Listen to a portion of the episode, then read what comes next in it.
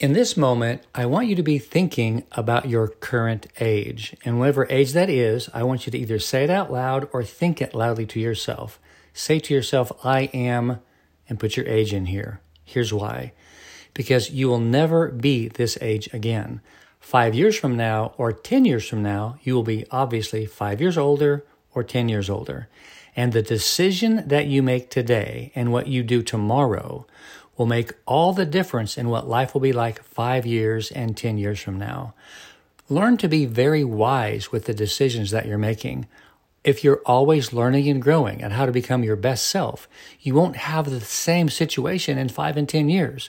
But if you don't really change who you are or who you're becoming, life will always be the same. Life goes by really fast. So remember, how old are you? And what do you really want life to be like five to 10 years from now? Make sure that you're choosing wisely and make the best of the moment. I love you. I'm Dan Clark.